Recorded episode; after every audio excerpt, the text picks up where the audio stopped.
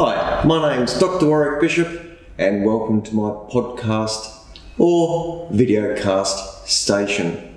I'd also like to welcome you to the Healthy Heart Network.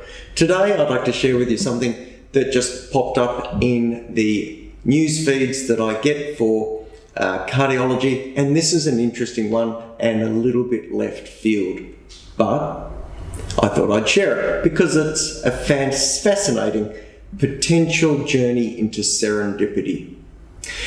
What I'd like to talk about is an observation by some researchers that patients who'd had acute coronary syndromes, that's um, unstable angina or heart attacks, patients who required stents in that acute setting, given a particular antiplatelet drug called ticagrelor, appeared to have a lower rate of infection in contrast to patients who didn't receive ticagrelor. Well, this was an interesting observation. The researchers who um, made that observation wanted to follow that up further and started to undertake some observational and structured studies looking at ticagrelor in more detail as a potential antibiotic because the patient group receiving the agents seemed to get less infections, they wanted to actually follow through and see if ticagrelor really did have a role in preventing um, progression of bacterial infections.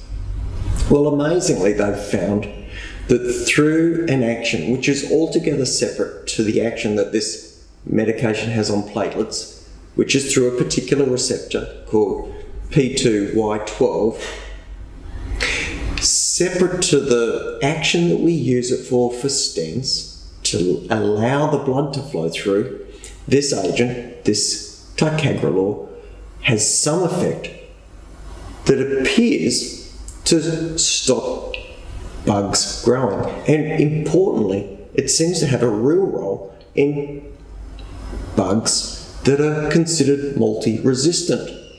So, this is a very exciting space to be. We now have, as you may be aware, a group of bugs, organisms, bacteria that have developed resistance to many of our modern antibiotic therapies. Ticagrelor seems to have an antibiotic effect which is altogether separate and different to what we've used up until now. Well, do you think taking this antiplatelet agent, if you've got a chest infection is going to be the solution?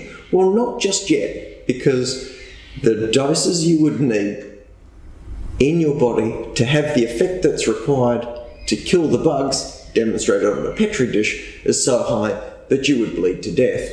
So it's not about to go flying off the shelves for coughs, colds, and ear infections. However, there will be some work done in that space. There will be an attempt to try and understand what part of ticagrelor is acting as the antibiotic, and that may well be able to be purified without the effect that it has on the platelets, thereby meaning that we can create an agent without the antiplatelet effect based on the observation, subsequent proof in Petri dish that the uh, compound has activity and then purify the, the component that is the active ingredient and potentially use that for antibiotic treatment, specifically in this group of recalcitrant, difficult organisms, the multi resistant, gram positive group of bugs, which are really very problematic in the modern world.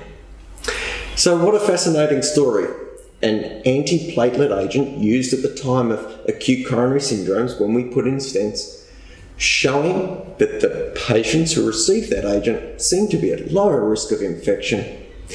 That agent then being looked at in more detail and demonstrating in a petri dish that it really did seem to have an effect on, on uh, microbiological organisms, now opening the door, potentially paving the way for a discovery of a completely new class of antibiotic therapy. This is beautiful, serendipitous scientific work. I think it's absolutely fascinating. I hope you find it an interesting story. I guess it means if you are about to go in and get a stent and they're wondering what antibiotic to give you in the immediate post stent period, you might ask for ticagrelor yourself. I'm going to leave it with you.